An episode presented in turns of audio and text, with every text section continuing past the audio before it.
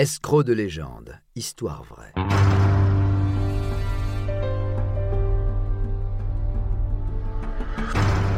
Un programme studio minuit. Une idée originale de John Mack. Musique David Rampillon. Narration Patrick Blandin. Enregistrement et montage Patrick Martinez-Bourna. Christophe Rocancourt. La star. Ce n'est pas l'un des escrocs ayant soutiré le plus d'argent, mais Christophe Rocancourt a su devenir une personnalité médiatique au délit banalisé. Il vécut une enfance difficile avec une situation familiale compliquée et un abandon à l'orphelinat à seulement 9 ans.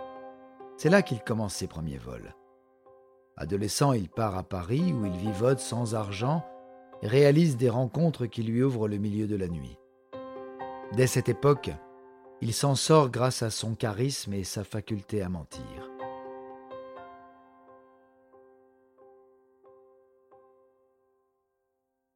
À la fin des années 80, Rocancourt commence réellement son parcours d'escroc. Il extorque de l'argent à son entourage, fait des chèques sans provision, vend des biens immobiliers qui ne lui appartiennent pas. Il est notamment condamné à deux ans de peine pour faux monnayage, c'est-à-dire contrefaçon monétaire. Mais dès sa sortie de prison, il met au point une autre arnaque.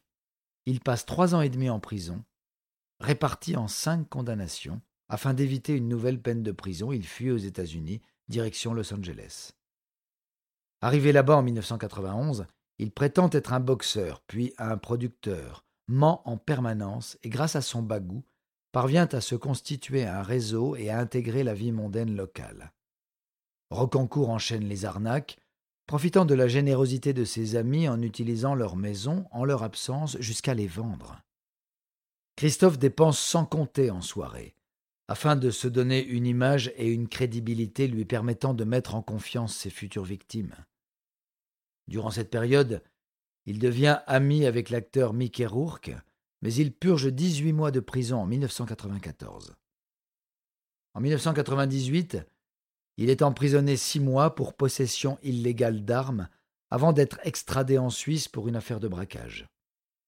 Ensuite, c'est la France qui le récupère et l'emprisonne pour sa dernière escroquerie avant sa fuite aux États-Unis.